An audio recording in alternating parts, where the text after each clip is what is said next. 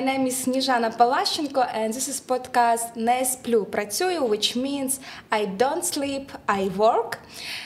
This podcast is created with UKU Business School, Ukrainian Catholic University Business School, and Radio Treba. So I have a good guest now here in our studio. It's Kyle Gallagher. Hi, Kyle. Hi, thanks for having me. Kyle is the owner of company SCG Design Group. Uh, so you relocate your business from Ireland to Ukraine. And I to ask you here, after one year of full scale war in Ukraine, do you manage to sleep well? Honestly, no, I don't. And this has probably been the biggest issue that I've had, or one of the biggest issues that I have had during the war, is that my sleep patterns are just destroyed. It's it's partly through I guess in the early days, nervousness. Um, more recently, it's because of the blackouts and having to rearrange my day to work when we have electricity.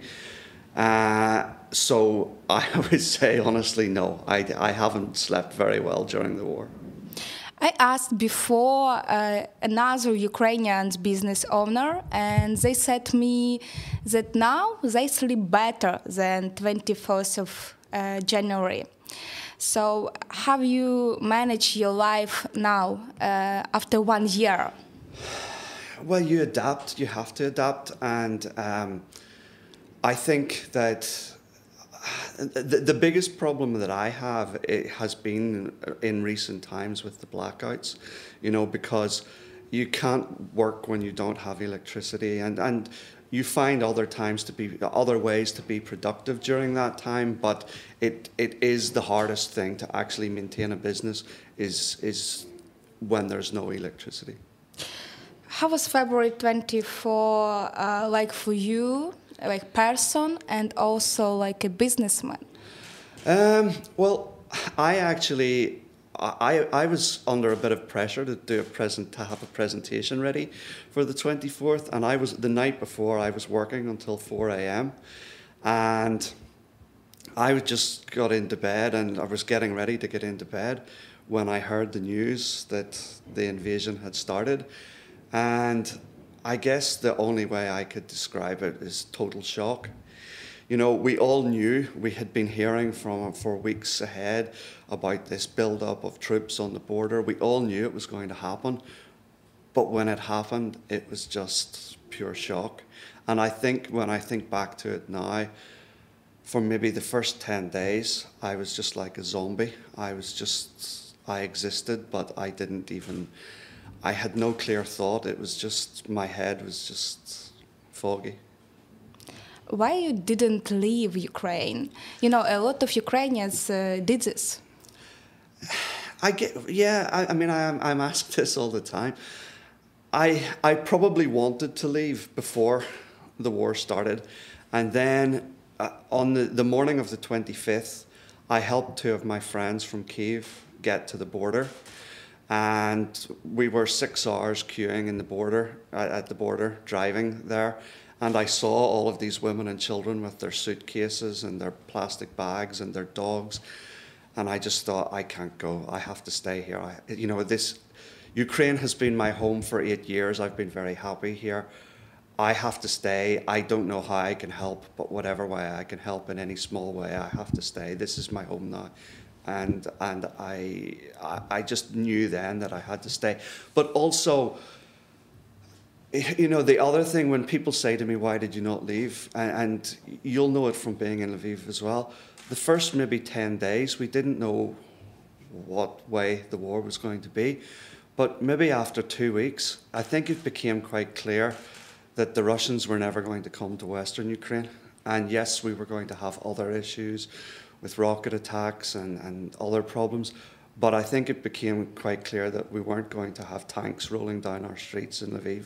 So it wasn't a hard decision to decide to stay. Um, let's talk about your business. Uh, yeah. So um, it's also an interesting story because you came here in 2014. Yeah. And war already been in Ukraine. Yeah. Uh, but only on the Easter. Yeah. And your business has a lot of uh, like offices in different countries. No, we, we, we no, we, only have one office based here, but we do Okay. work in different countries. We've worked probably in about thirty different countries, but our work is is uh, outsourcing work. So. Um, when I came here, it, it was to have a new challenge. I always wanted to to try life in a different country, and because my work did not restrict me from coming here, I thought, you know, let's try it. And I had been in Lviv a few times before. I had friends here. I used to come every summer for a football tournament, so I knew Lviv quite well. I didn't think when I came here at first that I would still be here perhaps eight years later, but uh, it did feel very much like home very quickly. Oh, it's nice to hear. But for me, it's like very crazy when person uh, from Ireland came to Ukraine and started uh, their business because I know in Ukraine have a lot of risks, economics. Uh, I don't know, strange neighbor, Yeah. and uh, why uh, why you decide Ukraine? Not only that you love this place, love this country, maybe some economics. Um, issues no uh, so why you choose to be in ukraine Uh, well, you know, because we have an outsourcing business and Lviv has this history, this culture of outsourcing, it's very, albeit in the IT industry rather than in the design industry, nevertheless, it's very. Uh, uh, people here are familiar with the idea of, of outsourcing. They, they understand that it's a good way to, to build a business. And for me, it, it, it, honestly, it's hard to explain, but it just felt like home. You know, Belfast, which is my hometown, and Lviv, they're very similar size, uh, and it, it just felt very comfortable to me, you know. Uh, also, there were a lot of things about Belfast that I didn't like. Um, one being the weather, because it's autumn, 12 months of the year. And for me, it's actually nice to come and live somewhere where we have a proper summer and a proper winter. That might seem just normal for you because it's what you know, but for me, it, uh, having always lived somewhere where it's autumn, 12 months of the year, it's nice to have something like this. So, you know, the, there were a lot of things drawing me here, you know, and people who are from Lviv and, and know Lviv, they know that it's a very uh, vibrant city. You know, there's great restaurants and bars, there's great culture. And generally, my, my quality of life is much higher here than it was when I was in Belfast. wow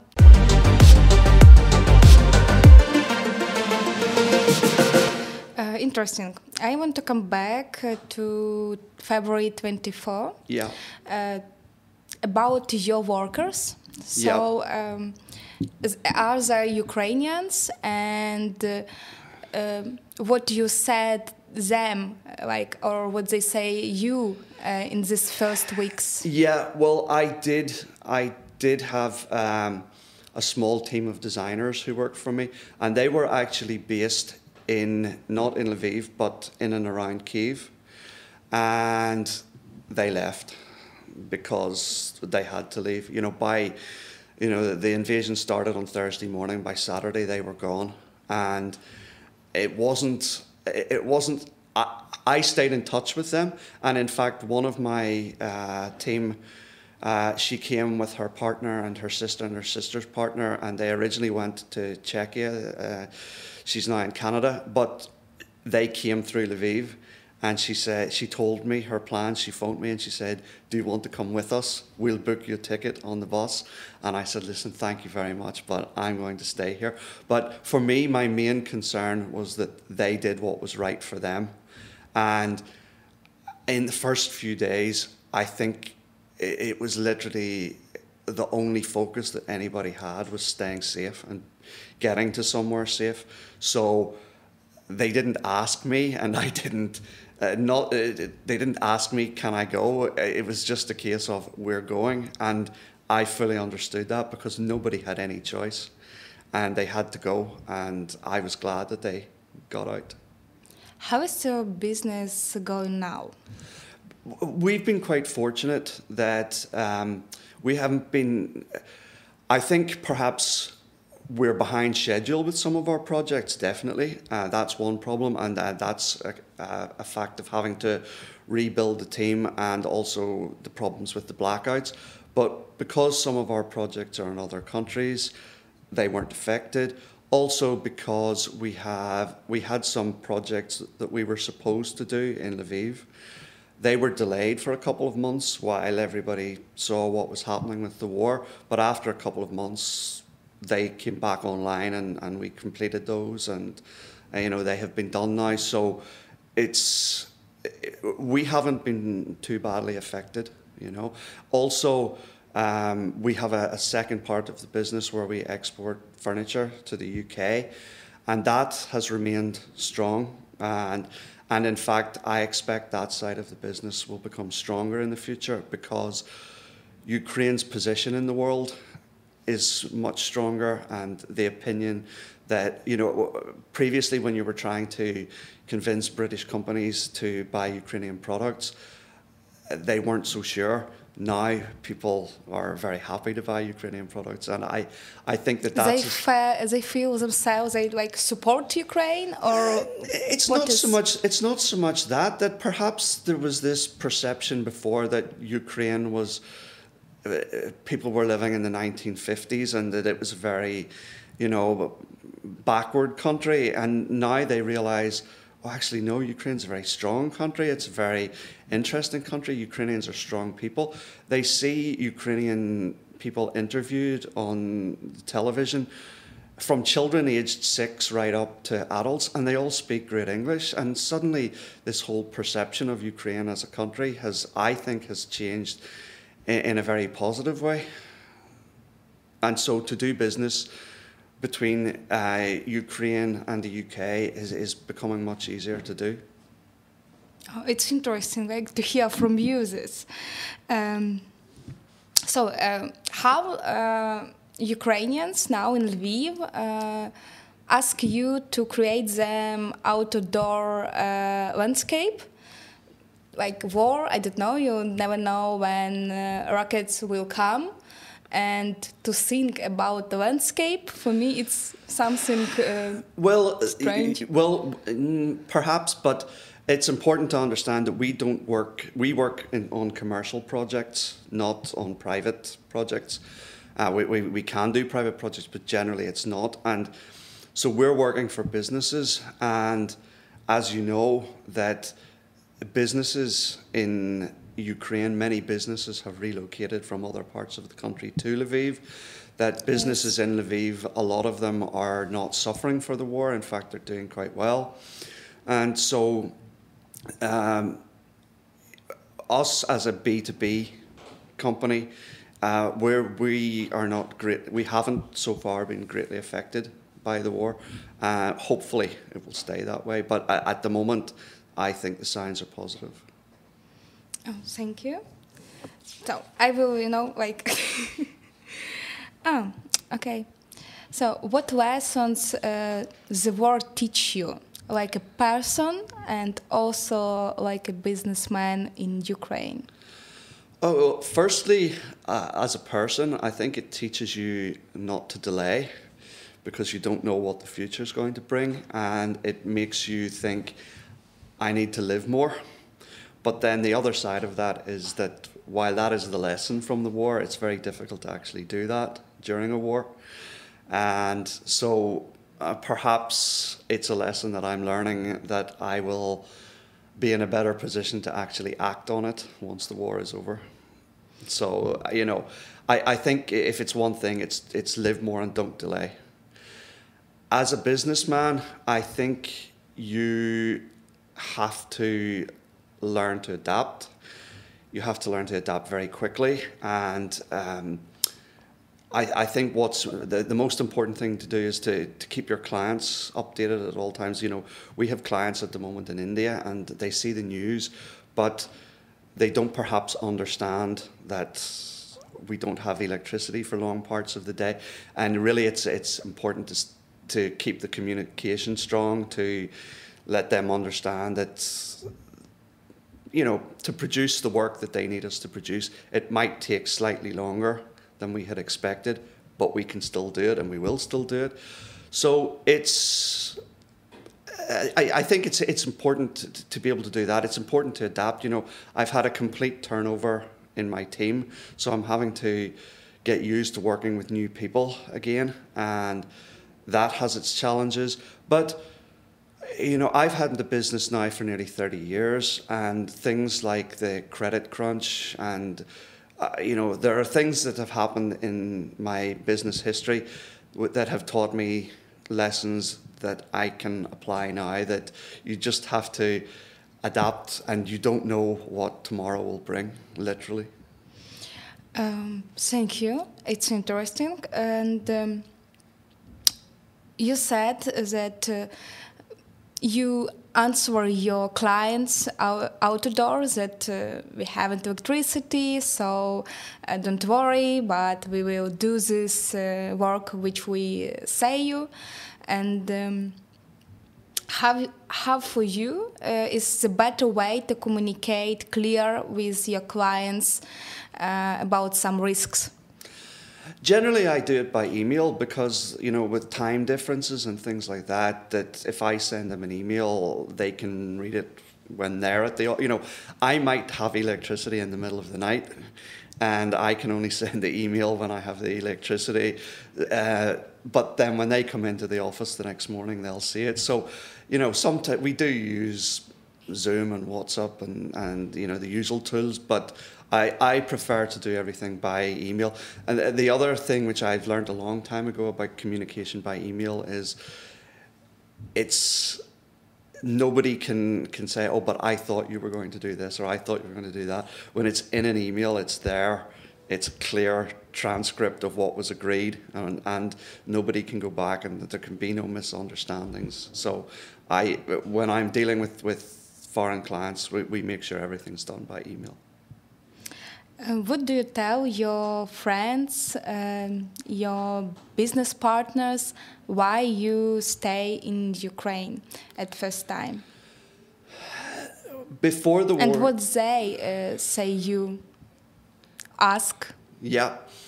Well, before the war started, they um, they all wanted me to leave, and when the war had just started, they wanted me to leave, but when they realized I wasn't going to leave, they worry about me, but they trust me, and they stay in touch. You know, I. Um, whenever there are rocket attacks on Lviv, I always make sure once everything has calmed down to send a message to a couple of family members back home just to say, if you see it on the news, rocket attacks in Lviv, we're all okay and everything's fine. And I also had to explain to my brother at one time in the past that if you hear there are rocket attacks in Lviv and you can't contact me, 99% that's because there's no communication. It's not because, you know, and I said, I know it's easy to say, but try not to worry because it probably just means that there's no communication lines. It doesn't mean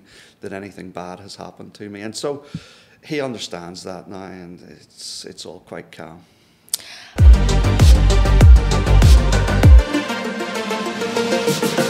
Uh, how you mobilize uh, yourself at first weeks and now that to help Ukrainians uh, to make our victory more close?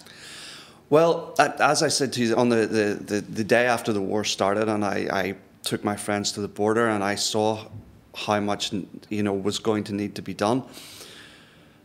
Really, nothing was planned. Everything just happened because it happened. And, and first of all, I started to get a lot of messages from people at home saying, you know, our church wants to help, or our business wants to help, or our local council is doing a collection for Ukraine.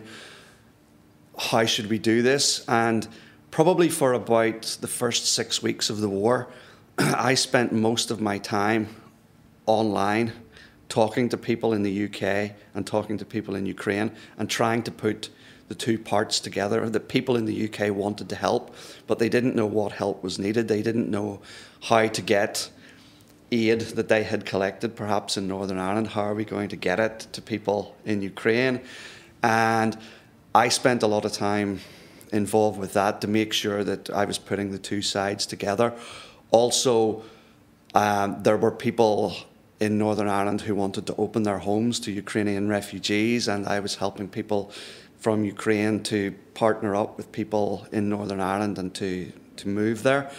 And that really was almost full time for the first six weeks because once I started to, to, make contact with people, then other people would share my details and say, yeah. "Oh, speak to Kyle. He's in Lviv. Uh, you know, he'll help you with this." And it did become, in a little way, it did become overwhelming. And after about six weeks, I had to think, you know, I still need to help. I need to help in whatever way I can, but I can't just do this 16 hours a day forever because I had my own business. I have responsibilities to my clients, responsibilities to my team. And I had to then think, you know, I'll still help, but it's going to have to be in a, in a different way.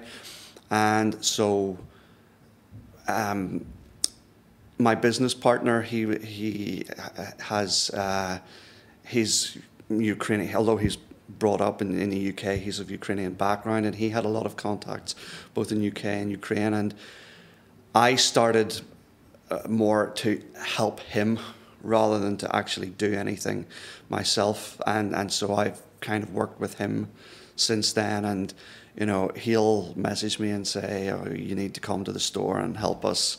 unpack a delivery or I need you to go to Przemysl and get something. And uh, because obviously I can go across the border where some Ukrainians can't. So uh, I, I just really help out now in his team whenever we can do it. And between us, you know, I, I happened to, through a friend of a friend in, in the UK, they had a, a small team that, that wanted to bring cars and aid from England to UK, and we've kind of formed a, a, neat little team now who who bring in a lot of. Uh, they brought now I think about fourteen cars, and the cars That's always come. They always come loaded with medical aid.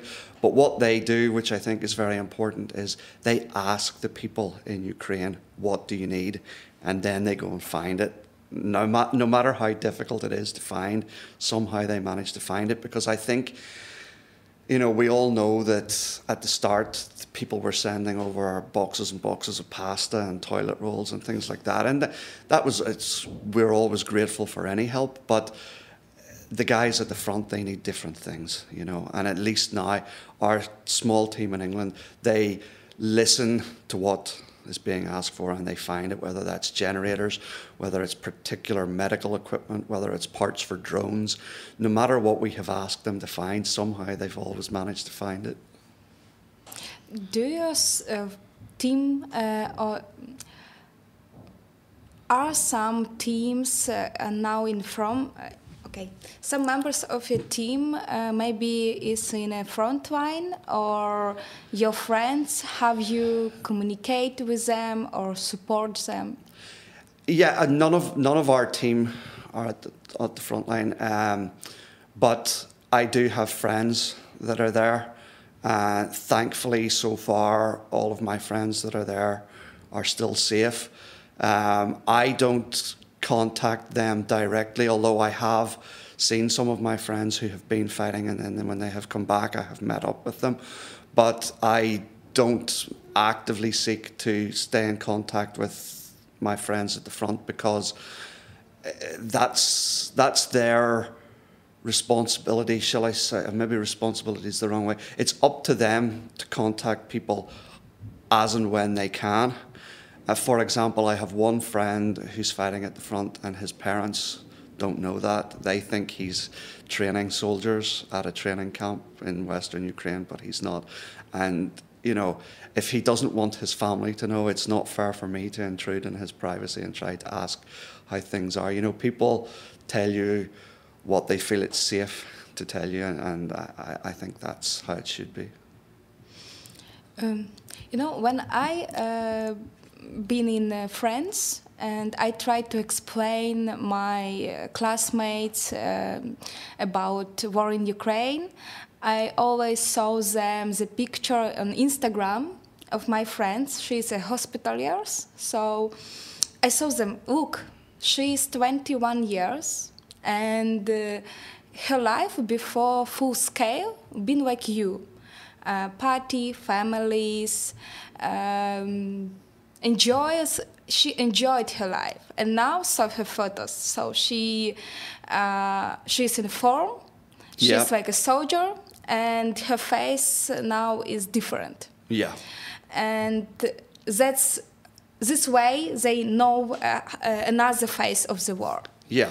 and uh, i think in your situation it could be something the same you can uh, speak to one two three persons and uh, explain them from your personal uh, experience how look like war or not Yeah, and I think it's um, you. You need to be very careful sometimes when you're talking. when I talk to people in the UK, and they ask what it's like, you need to be very careful how you um, explain it from from my situation because obviously we live under a threat of rocket attacks, etc. But you know, my experience of the war is quite soft compared to a lot of other people who have had very difficult experiences, who've maybe um, been fighting and who- who've been exposed to fighting, uh, who've maybe lost relatives, who have relatives who have become disabled. You know, for me, I I need to explain that it's difficult, but I also need to explain it carefully that it's more difficult for other people than it is for me. I don't like to make it sound like oh it's so terrible for me because I'm one of the lucky ones. I'm in Lviv. I've not exposed to, to the fighting, and um, but I see a lot of it, and we all see it. And a couple of days ago, I had to be in the hospital, and you know, you see everywhere in the hospital these young guys, and, and their limbs are missing, and you know, it, it, it's quite upsetting for me to say that to see this, this. but their life, it hasn't changed my life. It's changed their lives. It's changed their families' lives, and I think it's important for me to explain to people that it's very difficult here for other people, but I'm lucky and it's not so difficult for me because I wouldn't want people to think that, um, oh, you know, he's complaining about the war. He doesn't have to complain because he can leave. And so I need to, I, I just need to be very careful when I'm explaining it to people. But it's interesting what you say about uh, somebody's face has changed in one year, and I think we only need to look at the president to see how your face can change so quickly.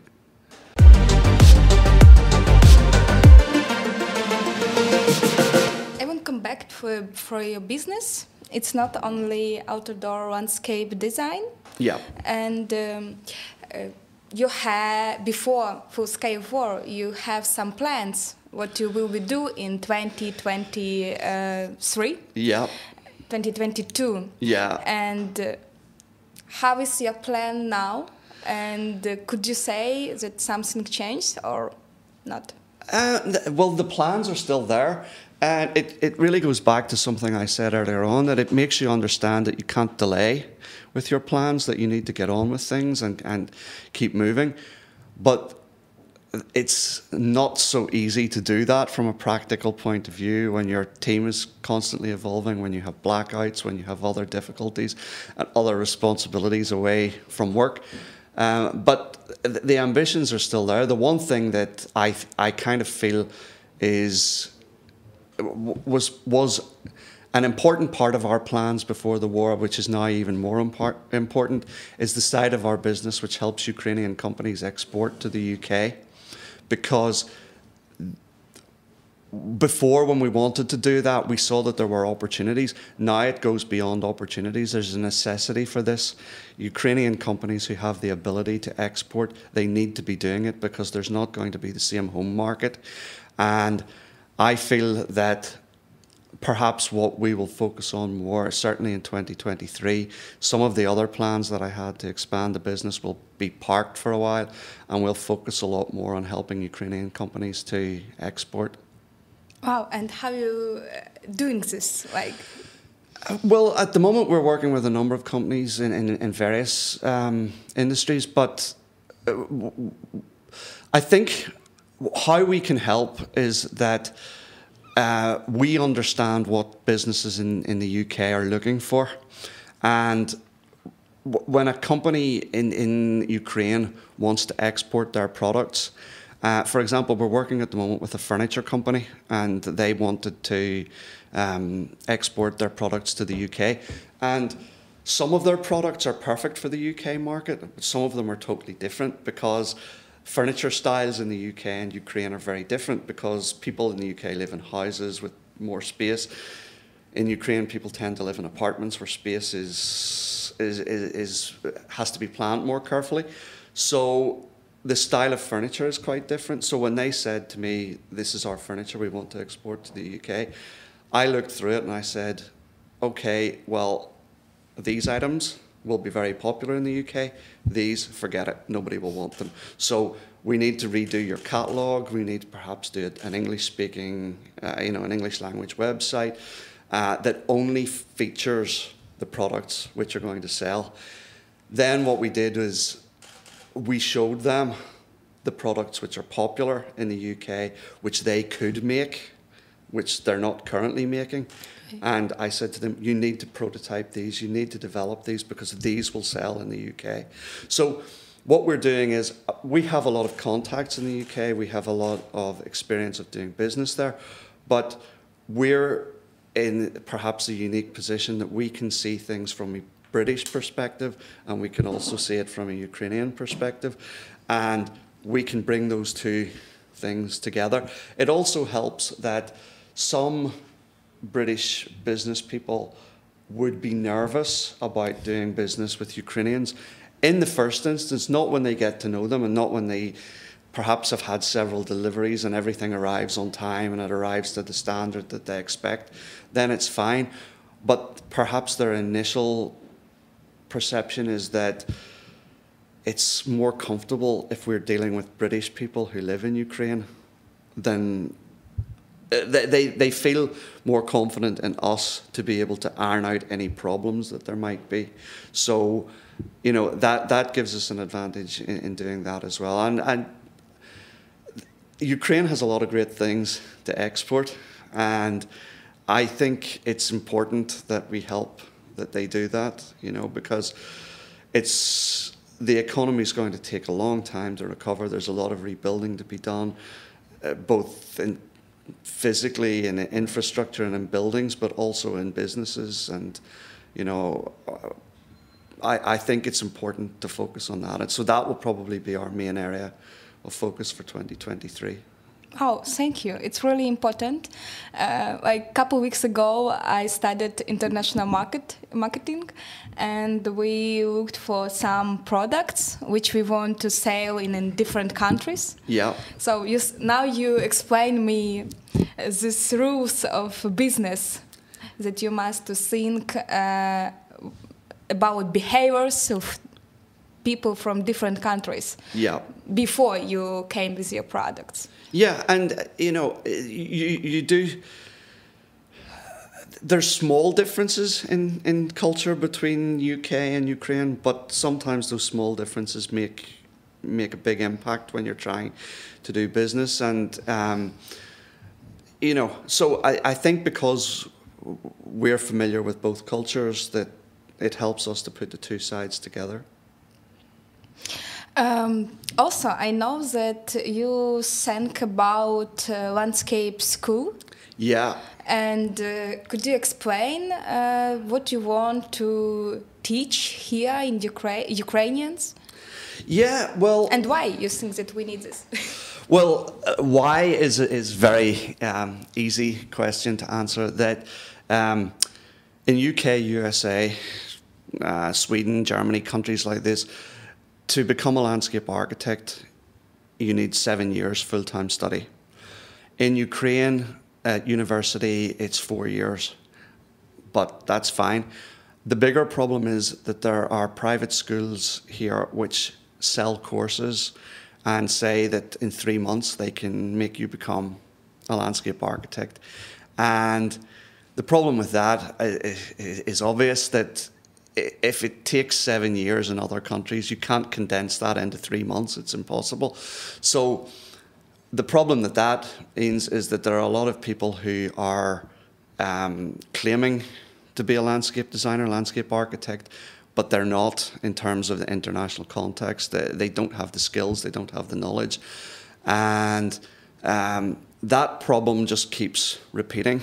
And I had a conversation, I spoke at a conference of property developers in Kiev about three or four years ago.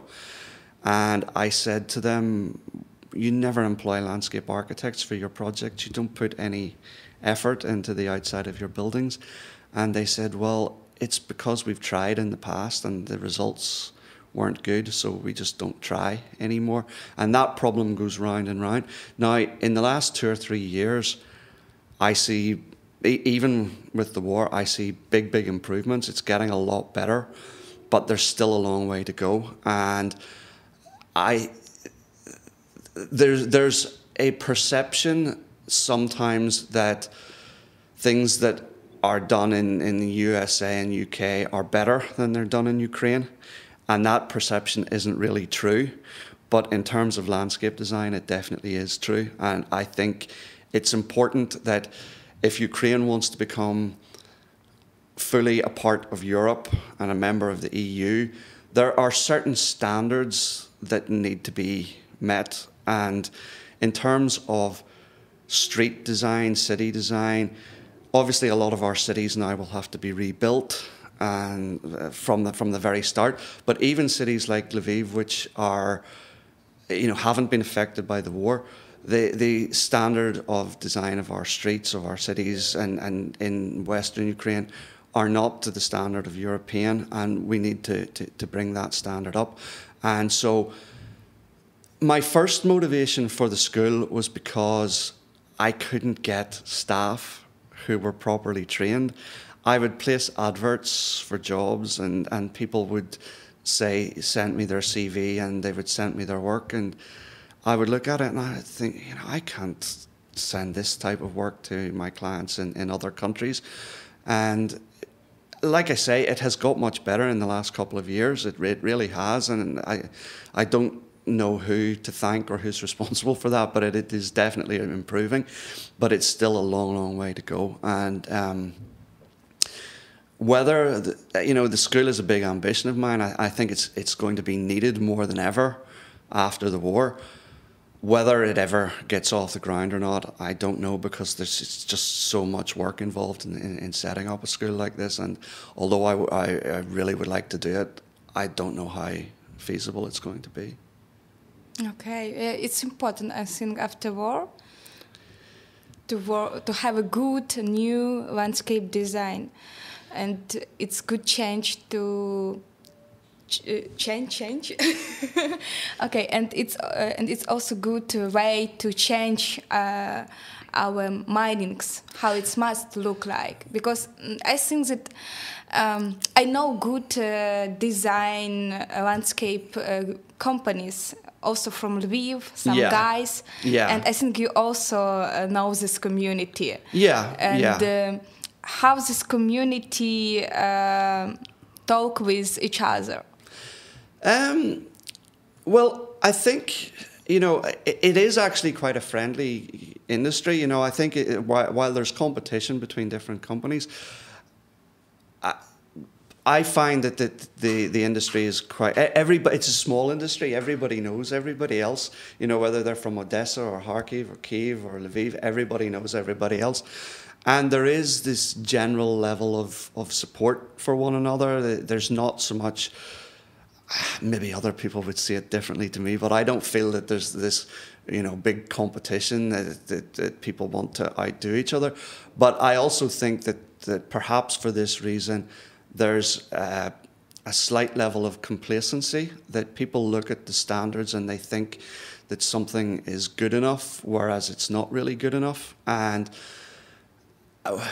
I, when I go to other cities, I see things improving much more quickly than they are in Lviv, unfortunately, and um, I, I'm not quite sure why that is. But but you know, five years ago, if to say that there was anywhere in Ukraine where there was a land, like a public landscape project that was on a level with those in the rest of Europe. Maybe five, six years ago, there wasn't, but now there are a few. Sadly, there are only a few, but there there are projects that I have seen firsthand in Kiev, in Dnipro. There's another one which I haven't seen firsthand, but I'm familiar with in Kharkiv, and they're as good as anything that you'll see in the UK or or um, USA or, or Western Europe. But in Lviv, we don't have anything to, to that standard yet again, it, it is getting a little bit better here, and there are some good companies here,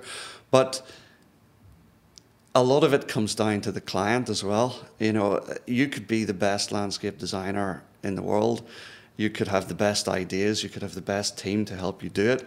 You're only ever going to be as good as your client, and if your client doesn't have ambitions, okay. doesn't have knowledge of what it makes a good project and what makes a bad project, doesn't have the budget for it, it doesn't matter how good you are as a designer, you're only as good as your client. Oh, yeah, it's also interesting point. And my last question, it's about uh, yourself. Yeah. Uh, why are you find? Oh, and I will I will use this. Oh, ha. Відновлення, you know, I know this words in Ukraine, відновлення, recover. Uh, how do you oh, recover? How do you recover, and uh, where do you get your strength? I don't know how to answer that. I don't really know what to say to that. I don't even really know that I do recover. I think perhaps we all feel it when we're living through the war that you just have to keep going. You keep going because you have to. There is no other choice. You can't take a break. You can't take a break from trying to do your work. You can't take a break from, you know, if you're involved with volunteering. The war doesn't stop. It doesn't wait. So, I, I don't really know what to say to you on that. I, I just keep going because I have to keep going. And um, in terms of recovery, I'll do that after our victory that'll be the time to have recovery. For now, just keep going. Okay, thank you. So, uh, thank you, Kyle, for this um, good interview. And uh, well, thank you very much for inviting me. Thank you. Been here in our podcast. It's been podcast Не сплю, працюю. I don't work, sleep, and you can hear all our podcast in Ukrainian. This is one special with Kyle. He came to Ukraine from Ireland and doing here his business, um, outdoor landscape design. And if you want to support Ukrainians wherever you are, uh, in the street, you just can say, I support you, or try to do something. That's all.